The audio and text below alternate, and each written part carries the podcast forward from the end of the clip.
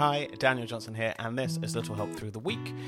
Now it's Monday, so we're going to start off with a completely new subject and topic. We normally take you all the way through to the weekend.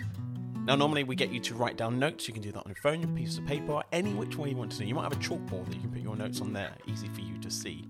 Now, this week's subject is truth. Yeah, truth. That's a funny thing right now, especially in this day and age. We actually don't know what is true, but I'm not talking about other people's truth. I'm talking about your own truth.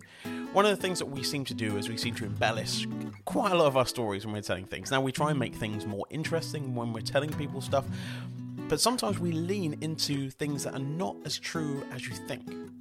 And it can be just about yourself. Now, if you make a world where the things you are saying are not all entirely true, you might start believing that yourself. Now, a lot of people kind of use filters when they use social media and stuff like that, and they mess around with you know the colors in the background and stuff like that. That is fine. But when you start messing around with stuff that doesn't make you you anymore, and the things that you might not like about yourself, but actually make you you, when you look in the mirror yourself, you're not going to feel happy about what you see. So maybe this is not just about truth. Maybe this is about you being happy in your own skin. Yeah, we always try and say really horrible things about ourselves all the time. But what I want you to do is start telling the truth a little bit more. You know, those little white lies that we do and tell ourselves? Yeah, we're going to try and stop that.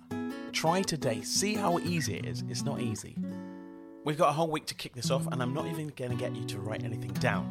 I just want to see how you do without telling any lies today. I know. It's Monday. Great time to start something new. See you back tomorrow.